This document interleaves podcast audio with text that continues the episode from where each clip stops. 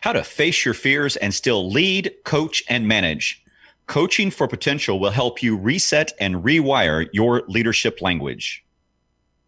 Welcome to Coaching for Potential with Rory Rowland. Join national presenter and consultant Rory Rowland as he discusses another aspect of powerful coaching and how it transforms people to improve your organization. Welcome to Coaching for Potential with Rory Rowland. Hello, Rory. Hey, Paul, it's great to be here. How are you, my friend? Doing good. How are you? I'm doing excellent. And uh, and we're going to talk about fears today because it is uh, with the COVID nineteen out there in the world, people are facing their fears, and managers are saying, "How do I lead my organization with these challenges and struggles? And how will we make money? And how will we keep the doors opened? And uh, w- shall we pay our employees or not pay our employees? And just lots of fears out there. Mhm. So I thought, when you're facing your fears and you've still got to lead, coach, and manage, uh, we're going to talk about how to do that when you're facing your fears. As we talked about this episode, I mentioned that everyone's always facing fears, regardless of situation. But man, this really is a fearful time, isn't it? Yeah, this one's a, a bit of a challenge for all of us. And, you know, I, I think we should probably do an episode this week uh, with Ernest Shackleton. You know, how did Ernest Shackleton face his challenge when his boat got stuck in the Antarctic uh, Weddell Sea, sank to the bottom of the ocean, and it took them basically almost two years to get off the ice floe and and then find their way to safety, and how he kept his team together. And I think it's a great model for us to look at with regards to how to deal with this issue going forward. And so, you know, we may do that this week. I'd maybe a little teaser there of doing an Ernest Shackleton uh, later in the week. Excellent. Excellent. So let's go ahead and get, just get kind of get started. And you know, the first thing you just got to do is understand it, your fear, and embrace it. Fear exists uh, to keep us safe. It's not inherently bad or good, but a tool that we can use to make better decisions. Fear isn't fear is not designed to make us freeze. And so, in this challenge, we need to basically step back and say, what are the most wisest decisions we can make? What are the best decisions we can make? In Italy right now, they're basically saying, stay home and save a life. And I think that's an important key as to what can we do to kind of step back from our daily life that we won't be interact with people and help slow the spread of this or or hopefully mitigate it. Uh, you've seen them make dramatic changes in both China and South Korea, and they're kind of getting ahead of the curve there. And in China, they're actually talking about going back to work and kind of resetting their economy. So the sooner that we deal with this in a in a robust way, uh, the better off we're going to be as a society. So I think that's one of the keys: is understand your fear and embrace it, and uh, you know don't make it make you freeze, but make it make you make good decisions. So how can we make good decisions faced with the challenges that we face? This, uh, when there is fearfulness in a company, whether Mhm. it's economic times or whatever it is, people look to their manager to calm their fears, even though the manager has fears themselves. Oh, absolutely. How do you deal with that when you're the coach and everyone's looking to you to be the brave one? You bet. I've always admired Harry Truman, even in the midst of World War II and, and all of the challenges he faced. Almost in all the pictures that you see of him, he's smiling. And I'm always been convinced he chose to do that because he knew that was a way to help people feel more calm and more uh, serene, uh, even in challenging times. And World War II was one of the most challenging times of the last century. And we're facing one of those kind of events now, a world event that everyone is facing, and to how to manage this pandemic. And I'm not saying you have to smile all the time, but certainly uh, keep yourself in a positive environment. Like last week, I was feeling per- in, in a pretty dark place. And so I just went on the internet and looked up a whole bunch of 30 second funny videos. And, and it did, it changed my mindset significantly. So do things like that uh, right before an important meeting with your team so that you can reset your mindset and don't get caught up in, in, oh my God, the sky is falling.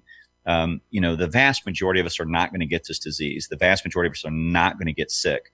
What we're trying to do is keep from overwhelming the healthcare system. And what we're trying to also do is try to manage our organization in such a way that we can try to limit or you know keep the the damage to our organization as minimal as possible. Uh, but we've got some challenging choices, and that is, do we want to, you know, it's basically choose the health of the organization, the health of our nation, or our economic system. So I think it's important for us to make decisions that make our organization and ourselves healthier and you know the economic fallout will fall out and then we'll talk about recovery then and see how we do that. But I think that's the important key in this. We don't want to freeze, but we want to manage it mm-hmm. in a way that we can go forward in a positive and productive way. So you have to understand that fear and mm-hmm. really under uh, embrace it, understand that it's around you, and don't right. just ignore it. Absolutely. Yeah, and a lot of these ideas I got from Forbes magazine. It was Josh Steimle who uh, wrote. A, he's a chief marketing officer at work. He wrote a book called Chief Marketing Officer at Work, and he's talking about managing fear. And he wrote this article a long time ago, but the ideas that he shared are really, really important. And another idea that he shares is don't just stand there. excuse me, don't just do something, stand there. And what he means by that is we tend to admire people who are quick to action. Mm-hmm. But what we also need to do in situations like this is to step back and say, okay, what is a more prudent action? What's a more prudent perspective? And to separate each other and keep each other away from people and have social distancing is by far the most important decision that we can make as a society right now. Will the economy slow down because of it? Yes. Will organizations be damaged because of it? Yes. Um, me personally, uh, being I call myself self unemployed, uh, I consider that my income will drop significantly this year. You know, that's a cost of doing mm-hmm. business. Mm-hmm. In 19, I was looking back in 2007, 2008. During that downturn, my income dropped by 50% during that time frame. Uh, that's just the cost of doing business and the cost of being in a capitalistic society. Uh, but then it came back pretty quickly and recovered and has done well for a number of years. And I suspect that thing will happen this year too. But the key is, you know, don't focus so much on that. Focus on what you do have and trying to keep your family self, safe and healthy in the in the process is very, very important. So, with that said, you've talked a lot about a coach needs to uh, be around and interact with their people a lot. Well, now we're kind of being told to keep a distance from people. Right. What are the other ways that a a leader or a coach can still uh, interact with the people that they're coaching, whether it's like a remote situation or mm-hmm. um, that type of thing? Yeah, email, texting, calling them up, uh, checking in. All of those are very important keys to know that you're visible and that you're there and that you're with them and mm-hmm. uh, that you're thinking about them and you want us to do the best we can as we navigate this scenario. Uh, but we're going to see a lot of slowdown in you know organizations that make loans. You know, car sales are going to drop significantly during this time. Uh, you're going to see the number of loans drop significantly. You're going to see just a whole. You're going to see a pullback of the economic engine. Now, during the summer, hopefully, or, or early summer, uh, when we start to get ahead of this thing and we can start to go back to normal activity, you'll see a bent up demand and things will come roaring back uh, very quickly. But in the meantime, we've all just got to kind of do that. And so, you know, you've got to also kind of name the fear and it's yeah. COVID 19 fear and this is what it feels like. But also recognize that when you name the fear and you you say it out loud and you write it down and you focus in your mind, uh, you don't ignore your fear, but you face it and you say, okay, what can we do to overcome this challenge? And I think that's the important key is to name it and then say, how can we overcome that challenge are the, the important factors in going forward. When you name the fear, would you suggest getting real detail with what the fears are? Uh, meaning, in this type of situation that we're in today, there's going to be a lot of people impacted, but not physically and not uh, from a health situation, but just simply right. by their business suffering. Um, right. Do you do you work with the people you coach on those different things on what they're afraid about, or just have it clear in your mind? Yeah, I, I, had one recently ask the question, you know, should I pay my staff or not pay my staff? And I said, I can't answer that question for you. But the question I asked them is from a sense of values, what makes you feel best about yourself mm. once you're post this this crisis? Mm-hmm. And they said, you know what, I've got to, I'm going to get the, the group together and say, okay, this is how much cash I've got available for the organization. This is what your salaries are and kind of make a decision that we kind of triage it. And I, that's what you do medically. You kind of say, okay, here's the resources we have, and you kind of triage the decision. You got to do the same thing with the organization. What can we do? What can we tolerate? Um, how much can we continue to go forward? And I think those are important keys as we face this challenge going forward. And so that's an important key is just, you know, reach out to people and say, what makes you, you know, when you're making this decision, make it from the values that you've led led all your life, those values that have made you who you are. And so step back and say, okay, if I look at this decision a year from now or two years from now, would those be the values that I wanted to wanted to set? Were those the values that I try to to manage with? And certainly, it's going to be uncomfortable. It's going to be difficult. um, you know, it may be a, you know, these next two months are going to be unprofitable for a whole host of businesses. And that's the challenge of capitalism. We have a pullback, but we've also got to get together as a team and overcome this challenge of how do we, how do we as a society deal with this, this health crisis that we have and how do we keep safe and try to save as many people as we can by social distancing, staying home, not going out, and just staying away from things so that we that we keep other people healthy by staying at home, as they say in Italy. Stay at home, save a life. Well, trying to get through these next uh, few weeks is challenging um, on how you still get your work done and how you motivate your people. Um, mm-hmm. How do you still focus and think long term? No, that's a, that is a, a great comment. What you just made right there. I, that was I wanted to kind of get to that concept of thinking long term. You know, if you're an entrepreneur, you're always thinking about the next payroll or the next yeah. paycheck and, and that cash flow. But think long terms from now. We are going to get through this. We will overcome. Uh, it'll be a story that we will all tell our grandchildren and great grandchildren that we lived through this. And the question we have is what story do we want to tell ourselves and those people that were around us? How did we react?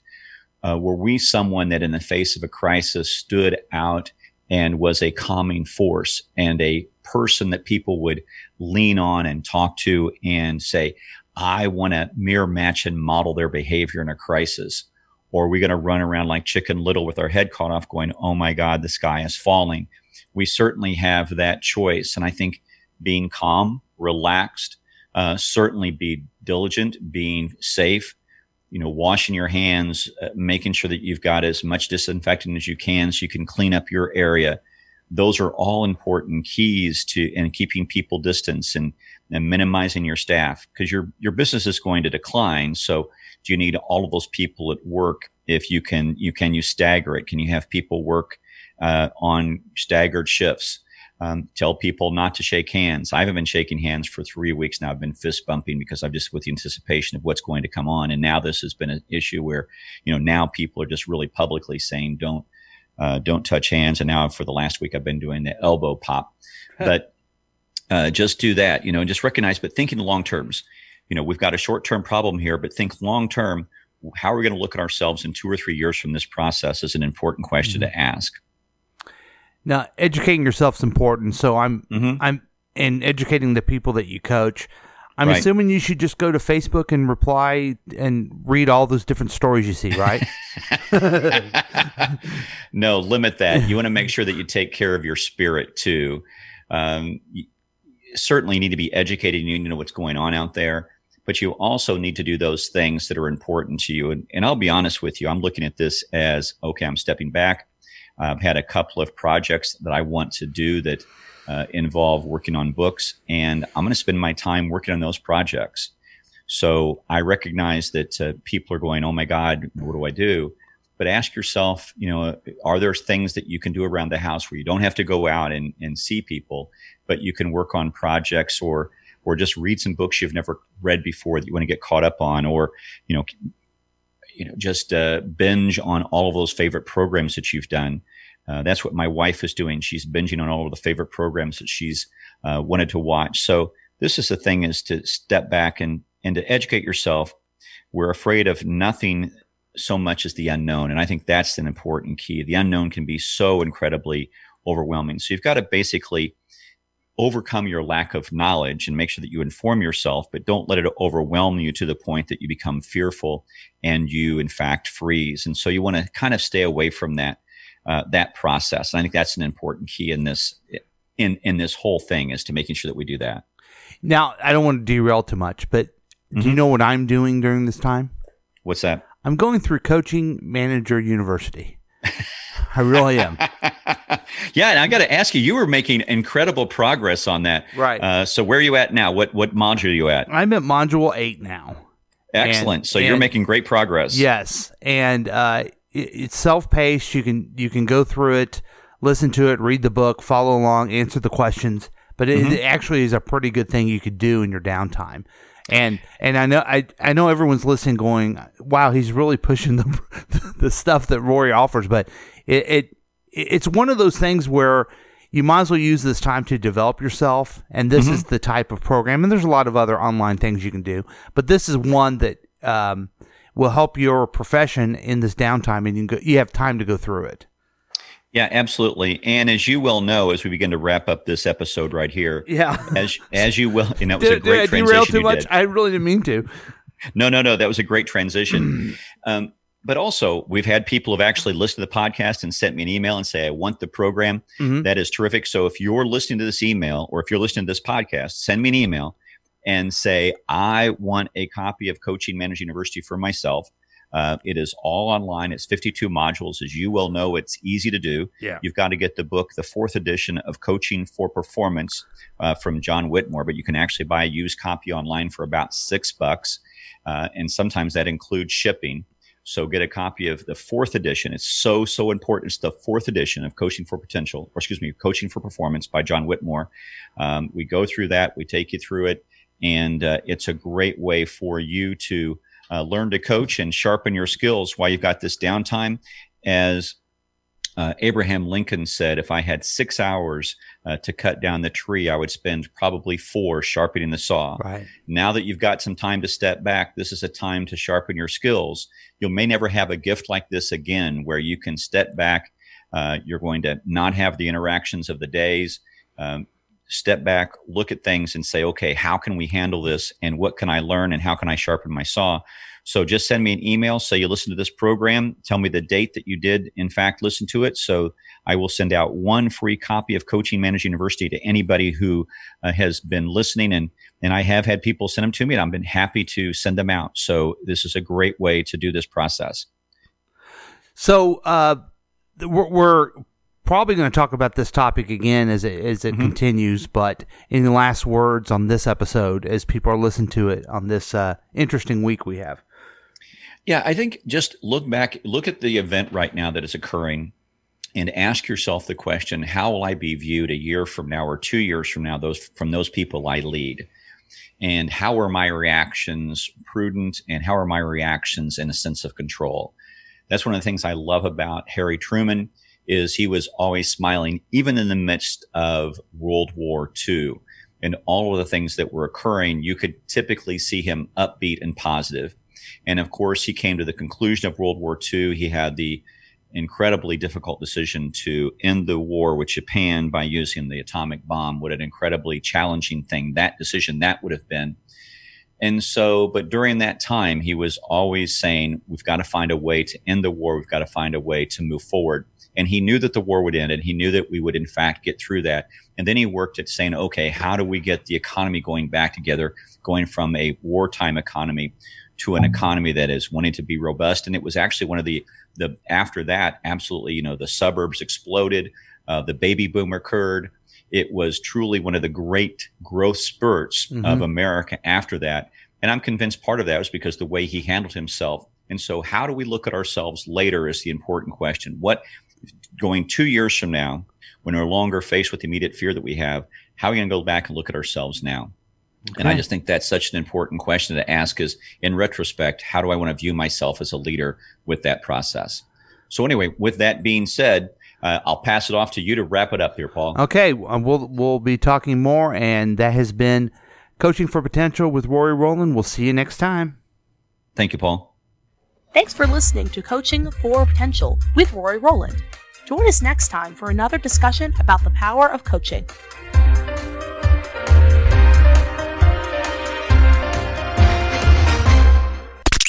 This has been a KCTK production, produced by Paul Lavoda and Rory Rowland.